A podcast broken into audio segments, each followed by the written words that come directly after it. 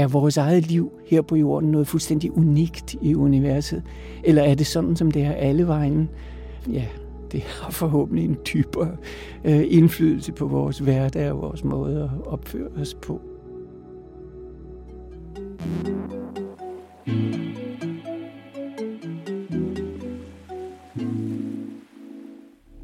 Ved du, hvor vilde opdagelser danske forskere går og gør, mens vi andre går på arbejde, til badminton eller i bad? Det spørger vi dem om i Videnskab fra Vilde Hjerner. Mit navn er Anja Setti Andersen, og jeg er professor i astrofysik og i offentlighedens forståelse for naturvidenskab.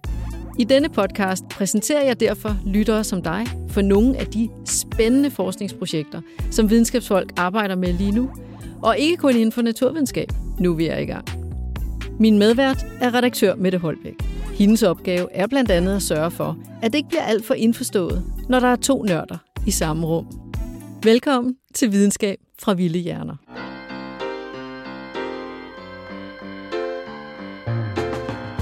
I dag skal vi tale med Uffe Grå Jørgensen. Han er professor i astrofysik og planetforskning ved Niels Bohr Instituttet på Københavns Universitet og leder af Center for Ekstraterrestisk Liv.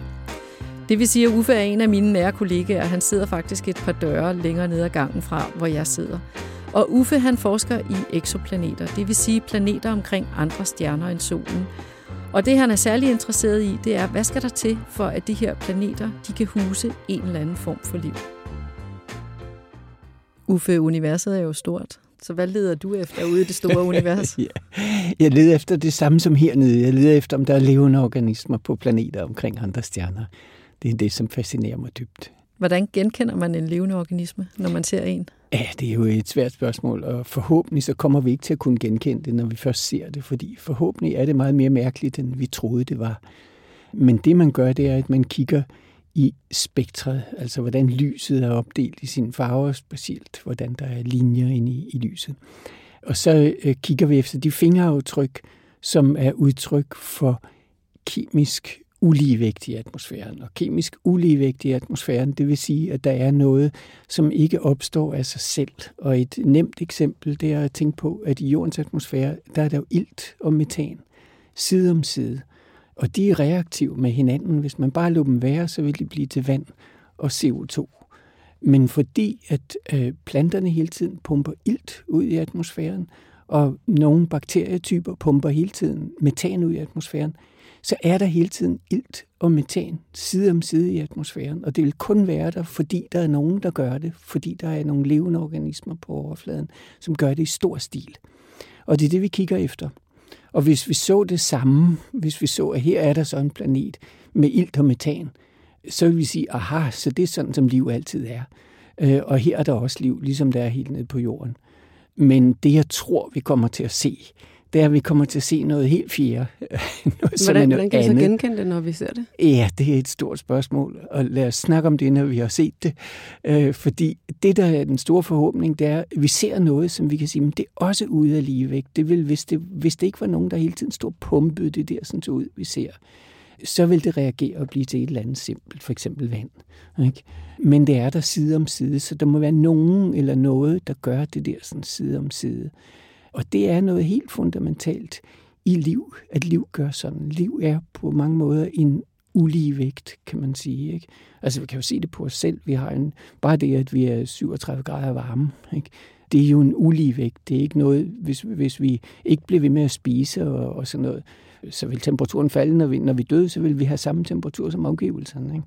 Men, men der bliver nødt til at være en, en, en mekanisme, der, ja, der, er en sker proces. noget. der er en proces, der sker noget inde i os, som gør, at vi er varmere end omgivelserne. Ikke? Så liv, du kigger efter, det kan også være øh, planter og sådan noget. Det behøver ikke at være dyr og Det er meget væsener. bredere end, end, end bare planter og dyr. Vi, lever, vi prøver at lede efter liv som et fundamentalt begreb. Altså noget, der gør uligevægt øh, i stor stil, i planetær stil. Ikke? Ligesom livet på jorden har gjort det, og som ingen af de andre planeter i solsystemet har gjort, fordi der ikke er liv. Så vi prøver at finde ud af, er der et, noget, der kunne være en bred definition eller en bred forståelse af, hvad er det, vi kalder liv. Fordi paradoxalt nok, så snakker vi alle sammen om, at vi leder efter liv, men der er ikke nogen, der ved, hvad det er. så vi, vi leder efter noget, vi ikke ved, hvad er i bund og grund. Så en del af processen, det er at finde ud af, hvad er det egentlig, vi leder efter? Altså med andre ord, hvad er det, vi mener, når vi siger en levende organisme? Og det er, jeg kan kun opfordre lytterne til at prøve at tænke over, hvad er det, de mener med en levende organisme, og så vil de finde ud af, at de kommer til kort.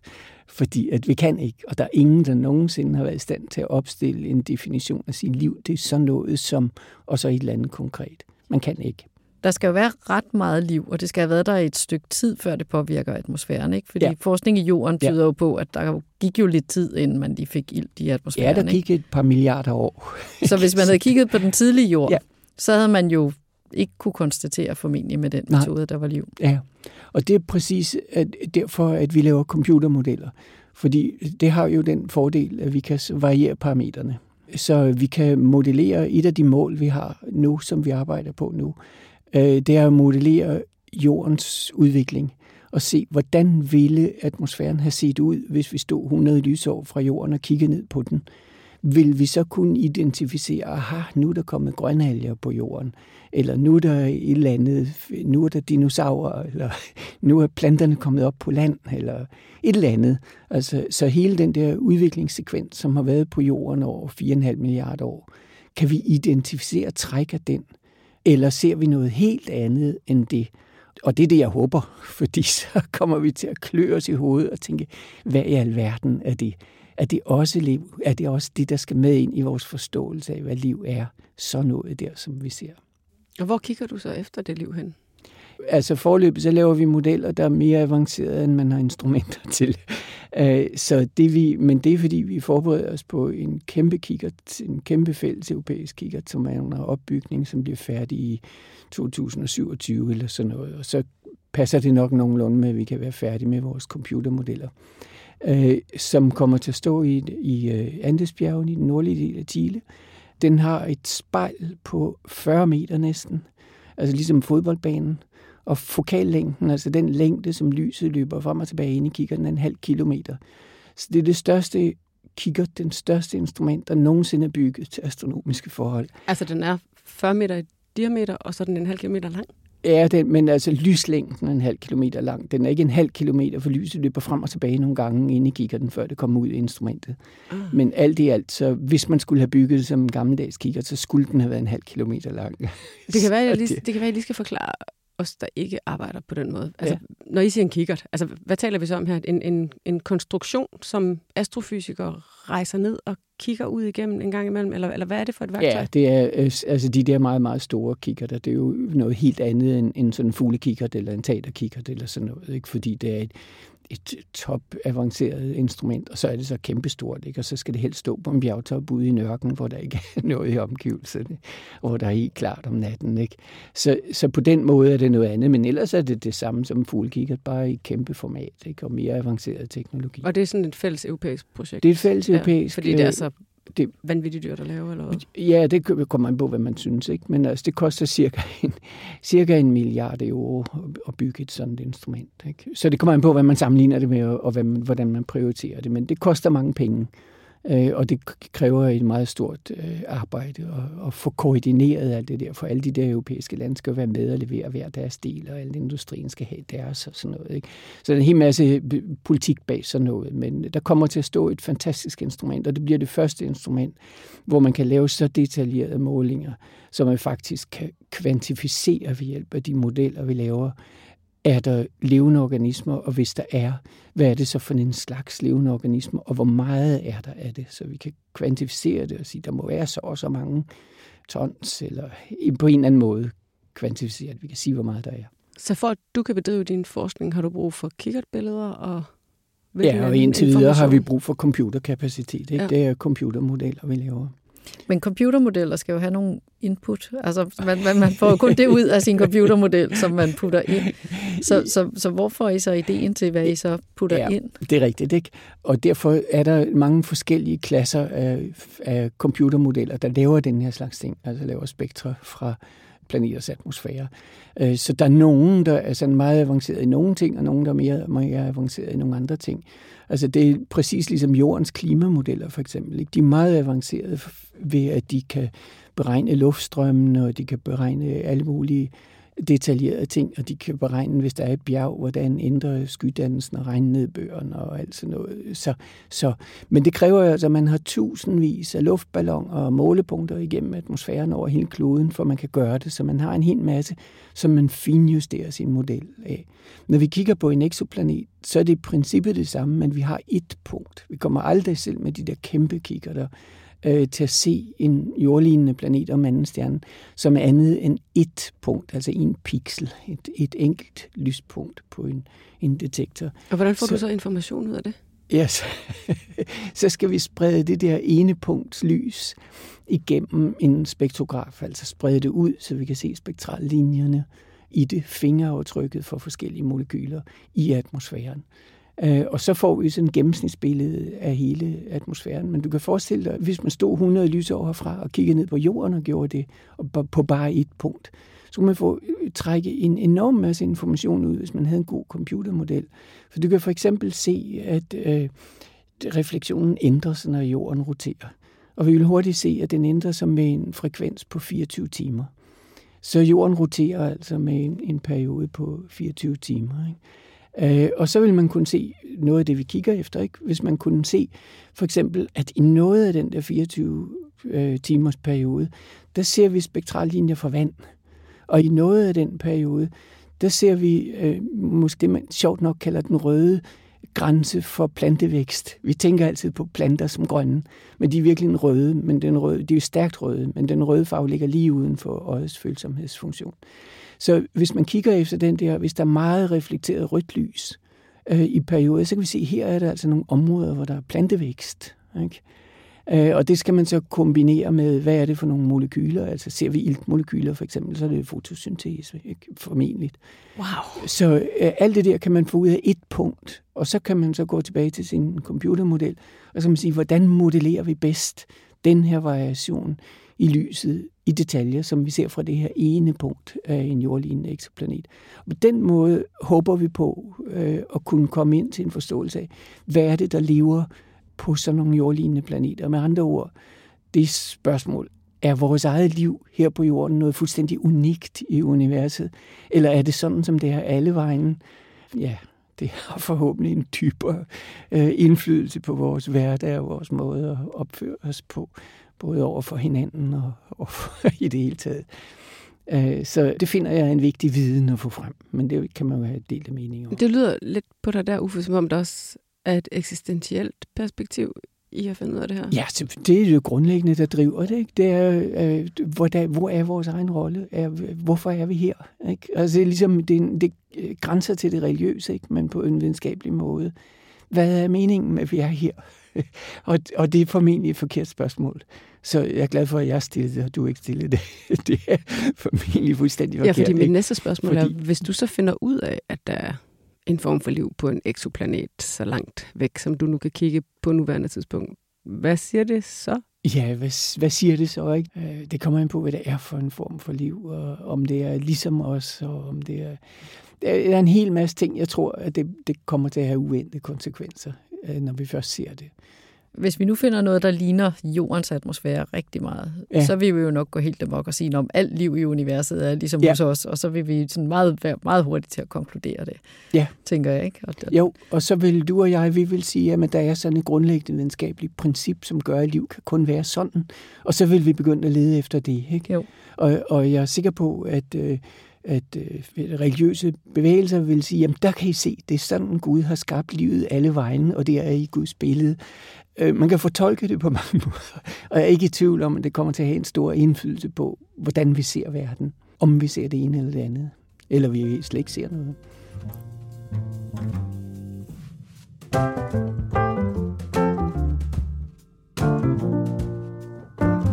Så I laver allerede computermodellerne, og der skal du have nogle input, som du jo har nogle idéer om, hvad skal være, mens du venter på ja. Extremely Large Telescope. Ja. Så de informationer har du fået fra nogle andre kikkertobservationer eller laboratorieøvelser eller et eller andet. Så, så hvad bliver I guidet af?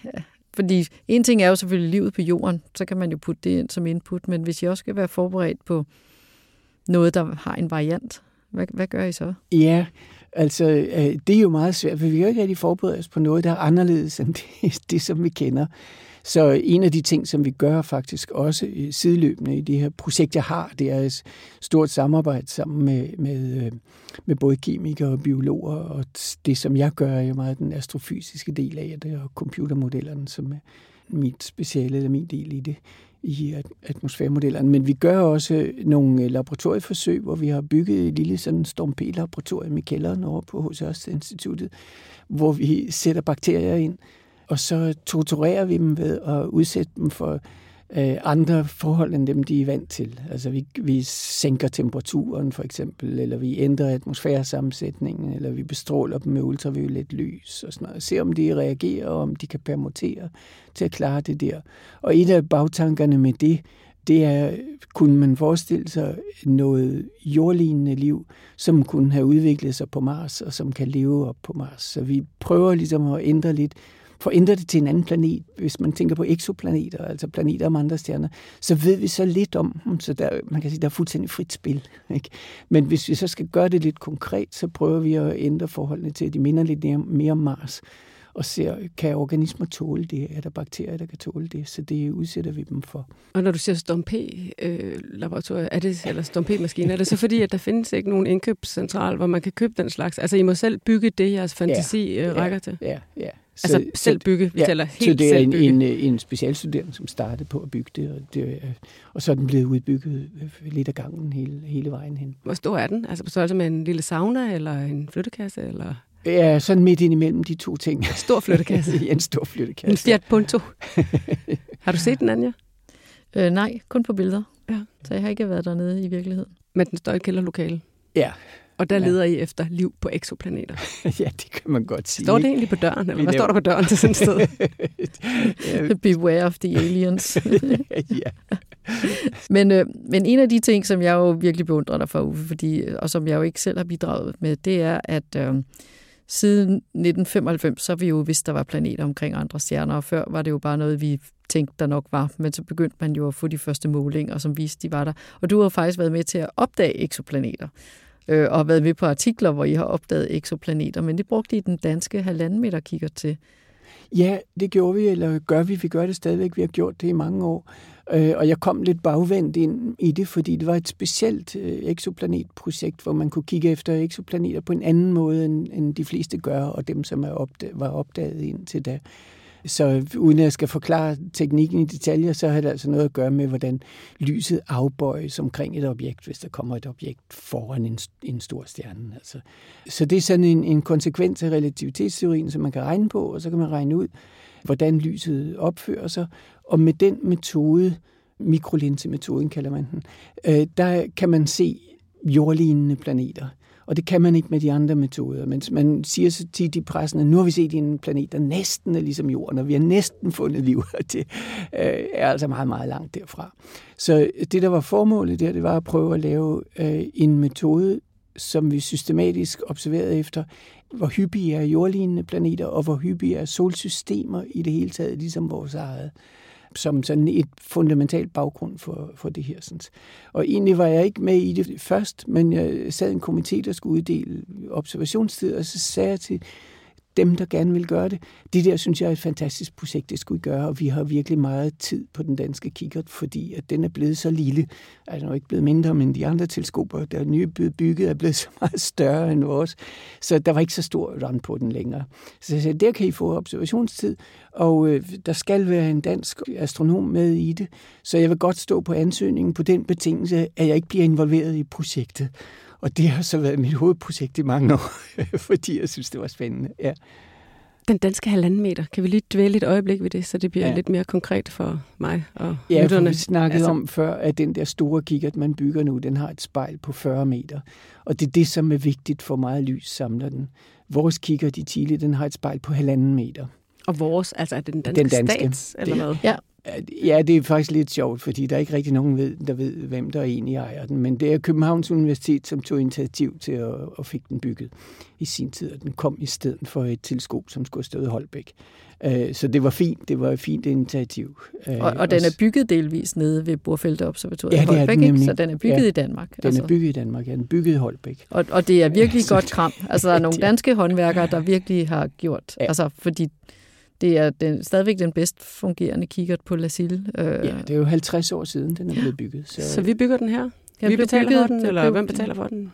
I de sidste 15 år, der har jeg betalt for den fra øh, bevillinger, jeg har fået fra forskellige private fonder, og holdt den ved lige og øh, betalt øh, det, det koster at være på bjerget og sådan noget. Jeg skal lige med. Så der står ja. en kikkert. Ja.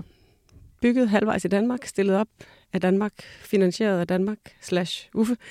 øh, og den er kun danskere, der bruger, eller nu siger du, du uddeler observationstider. Ja, er det så, vi... fordi vi leger den ud, eller øh, må ja. alle bruge den? Hvordan fungerer det her? Vi har lavet et, et team, som er internationalt. Ikke? Det varierer lidt fra år til år, men der er typisk en, en 6-7 forskellige lande involveret i det projekt, vi har. For man skal jo sidde dernede et halvt år og kigge på, på de her sådan, ting hver nat. Ikke? Så vi er en, et, et team, der skiftes til at være dernede.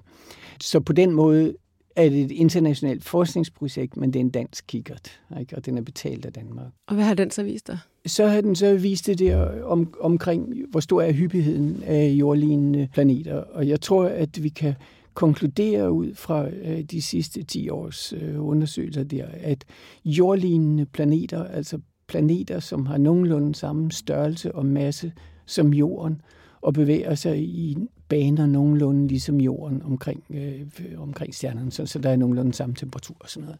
De er ekstremt almindelige. Det er en af de mest hyppige planettyper i vores galakse.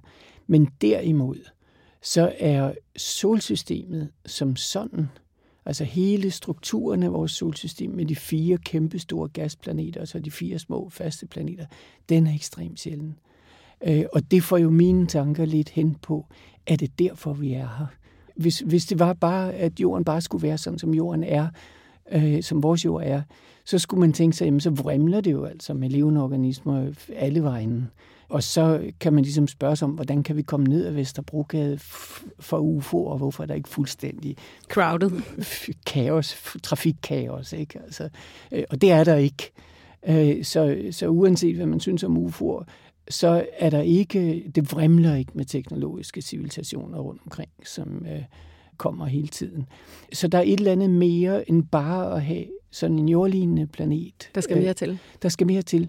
Og der kan man så spørge sig om, hvad er det så i vores solsystem, der er anderledes? Og der tror jeg, det er de to store gasplaneter, Jupiter og Saturn. Men det er stadigvæk et åbent spørgsmål. Men jeg tror faktisk, de har haft en enorm indflydelse på, at vi er her på jorden. Og det er ikke astrologi, altså det er, er noget rent, rent fysisk, men det er en helt øh, anden ting at komme ind på. Men en af de ting, som jeg jo synes har været virkelig sjovt ved at følge jeres projekt, det er jo, at udover I så har fundet ud af, at jorden er hyppig, men liv i universet er måske, eller liv i Mælkevejen er måske knap så hyppigt, så opdagede I også et sort hul med den der metode, ja, som ingen af os lige havde øh, forestillet jer også, at I ja. skulle opdage. Ja, da jeg tog mig til hovedet, da vi fandt ud af det, det er fordi, at øh, den teknik, vi bruger, øh, den ser jo i princippet bare, om der er noget af en vis masse, som går hen foran en klar stjerne, som kan ligge tusinder af lysår bag ved det der sådan, objekt. Der er bare noget, der går hen foran lyset. Ja, fordi og det, det, det, vi og det er, fordi du kigger efter eksoplaneter, ikke? Ja. Så leder du efter den så leder jeg efter, om der er noget, der går hen foran nogle lysstærke objekter, der kan ligge et helt, helt andet sted i Mælkevejen, men langt, langt væk. Så vi sidder og kigger på alle de der lyskurver, og det er derfor, vi, det er så observationelt intensivt. Der skal være så mange mennesker, og det skal bruge så meget tid af året på det. Så kan man så nogenlunde sjuse sig frem til, hvordan skal vi forvente, at de der lyskurver ser ud, hvis, der er, hvis stjernen er sådan og sådan, og hvis der er en planet, der er sådan og sådan en masse rundt omkring den, og en sådan og sådan afstand.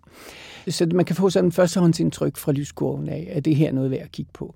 Og så var der en lyskurv for flere år siden, som var meget mærkelig i forhold til det, vi plejer at se. Så vi fik observationstid på Hubble rumteleskopet til at følge den med en anden teknik også samtidig. Øh, og vi fulgte det der objekt i otte år.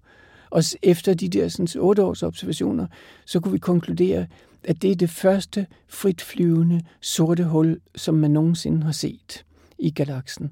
Det flyver altså, eller jeg vil sige, det farer igennem galaksen med hastigheder som en kanonkugle eller sådan noget, i en tilfældig retning.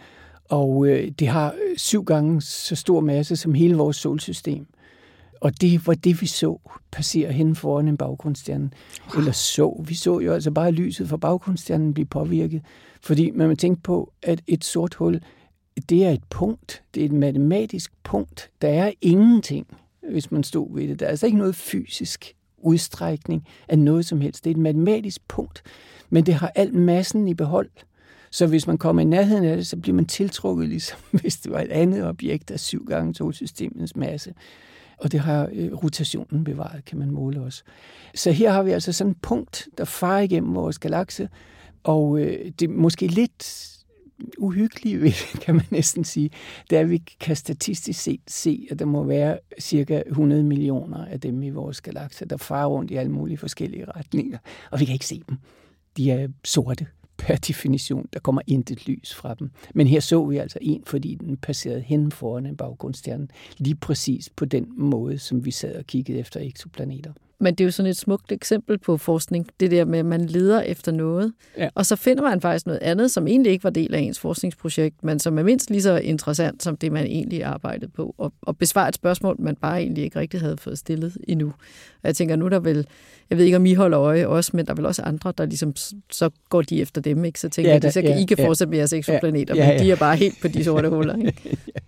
Så den information, den lægger I så ud til hvad skal man sige, hele den globale videnskabelige community. Og så ja. er der nogen, der siger, okay, det bekræftede en tese, vi havde. Eller vi løber med den, som du siger, Anja. Eller, eller hvad sker der med den information? Altså har den påvirket vores opfattelse af, hvordan ting hang sammen, eller har den bekræftet en teori? Altså den med det sorte hul, det pludselig så. Ja, altså den, den viser jo, at der er sorte huller, ikke? fordi der er, der er et objekt her, som er, er så stort, som har så stort masse, og hvis det havde været en stjerne, som var det eneste andet, man kunne forestille sig en sådan masse, ikke? Øh, så ville den have været lysstærk, og vi ville have kunnet se den næsten med det blotte øje på himlen. Ikke? Altså, så der var ingenting øh, at se. Den var så, der, og den var der ikke. Ja. Hvad driver din øh, daglige nysgerrighed, Uffe? Altså, hvorfor øh, elsker du dit arbejde? Det er af den samme grund, som når folk går i kirken. Øh, det er simpelthen et spørgsmål om, dybest set, er vi noget specielt? Hvorfor er vi her? Er der også nogle andre steder? Er de ligesom os, eller er de på en helt anden måde? Så det er det spørgsmål om, hvad er liv, og findes det også i andre steder og af andre former, øh, end vi kender det herfra. Men alle de ting, du kunne have valgt at gøre med din egen lille menneskelige tilværelse, hvorfor skal ja. det være det her, der driver dig? ja, faktisk tror jeg, at for de fleste, jeg kender, som er blevet meget bidt af noget, de blevet det allerede, mens de var børn. Og det er jeg også. Øh, så en tilfældig oplevelse, hvor jeg så stor så på stjerneskud, da jeg var ni år gammel, fik mig på den her bane og tænkte, wow, det må jeg vide noget mere om. Altså, den, den historie, jeg fik dengang, var ikke rigtig videnskabeligt. Det var min far, der fortalte mig, at det var takkerne af stjernerne, der faldt af, ligesom når bladene falder af træerne om efteråret, og det kunne jeg jo nok forstå. Jeg synes, det lød dybt spændende, og det inspirerede mig til at, at, at læse meget, meget mere om det, og tænkte, det må jeg vide noget om. Ikke? Hvordan foregår det? Så, øh, så det var inspiration. Jeg tror, at mange børn bliver inspireret af, af et eller andet i, i en meget tidlig alder, og, og så bliver kommer i den retning. Så er det jo så en hel masse ting, som førte mig videre i, i den retning. Ikke? Jeg mødte nogle andre, der også var interesserede i det. Vi lavede en, en astronomiklub, og vi så, det var lige i Apollo-tiden der, hvor de landede på månen og sådan noget. Der skete en masse i den der, som heldigvis også er ved at ske i dag. Ikke? Altså, nu ser vi snart den første landsætning på Mars formentlig, og mennesker, der går rundt deroppe, og jeg tror, det kommer til at inspirere en helt ny generation til at interessere sig i den retning, håber jeg. Det håber jeg også. Ja. Det, det er et godt ønske for fremtiden, at vi kan ja. inspirere en masse unge mennesker. Når din forskerkarriere en dag slutter, hvad håber du så, at du har været med til at besvare? Ja, det håber jeg jo ikke, den gør, altså før jeg bliver lagt ned i en boks. Men, øh, men jeg håber at have været med til at kaste lidt mere lys over, hvad er liv, og findes det andre steder. Det håber jeg virkelig lykkes, for det kunne jeg også godt tænke mig at høre og kende svaret på. Og jeg vil gerne høre referatet af, hvad I finder ud af. Tak for i dag, Uffe. tak i lige måde. Du har lyttet til Videnskab fra Vilde Hjerner. En podcast om danske forskeres jagt på forklaringer, svar og løsninger. Lærte du noget spændende? Forstod du noget nyt? Så send podcasten til en nysgerrig ven. Eller del den med alle dine venner. Dit like, dine stjerner og din anbefaling vil få endnu flere til at opdage serien, og så bliver vi alle sammen klogere. Denne podcast-serie er produceret af Benjamin de Sousa for Niels Bohr Instituttet, tilrettelagt af Mette Holbæk og mig, Anja Setti Andersen. Videnskab fra Ville Hjerner er støttet af Novo Nordisk Fonden.